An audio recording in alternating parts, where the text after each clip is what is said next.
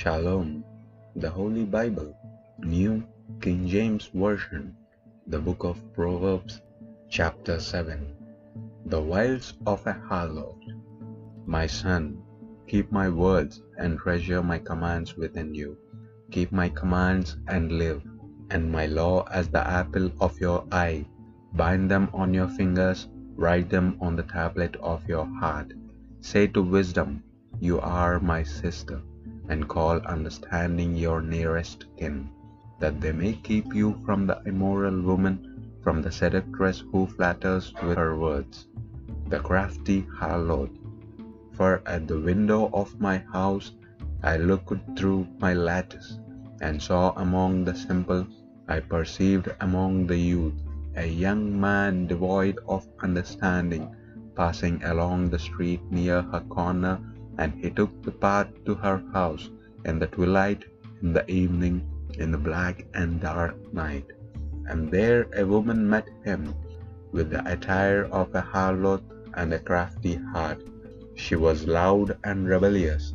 Her feet would not stay at home.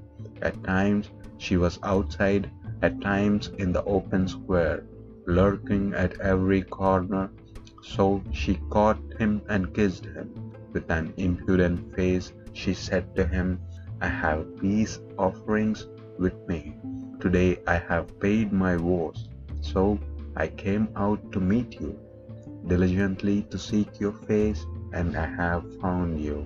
I have spread my bed with tapestry, colored coverings of Egyptian linen. I have perfumed my bed with myrrh, aloes, and cinnamon. Come, let us take our fill of love until morning. Let us delight ourselves with love. For my husband is not at home. He has gone on a long journey. He has taken a bag of money with him and will come home on the appointed day. With her enticing speech, she caused him to yield. With her flattering lips, she seduced him. Immediately he went after her as an ox goes to the slaughter, or as a fool to the correction of the stocks, till an arrow struck his liver, as a bird hastens to the snare. He did not know it would cost his life. Now therefore listen to me, my children, pay attention to the words of my youth. Do not let your heart turn aside to her ways, do not stray into her paths for she has cast down many wounded, and all who were slain by her were strong men. Her house is the way to hell, descending to the chambers of death. Hallelujah. Amen.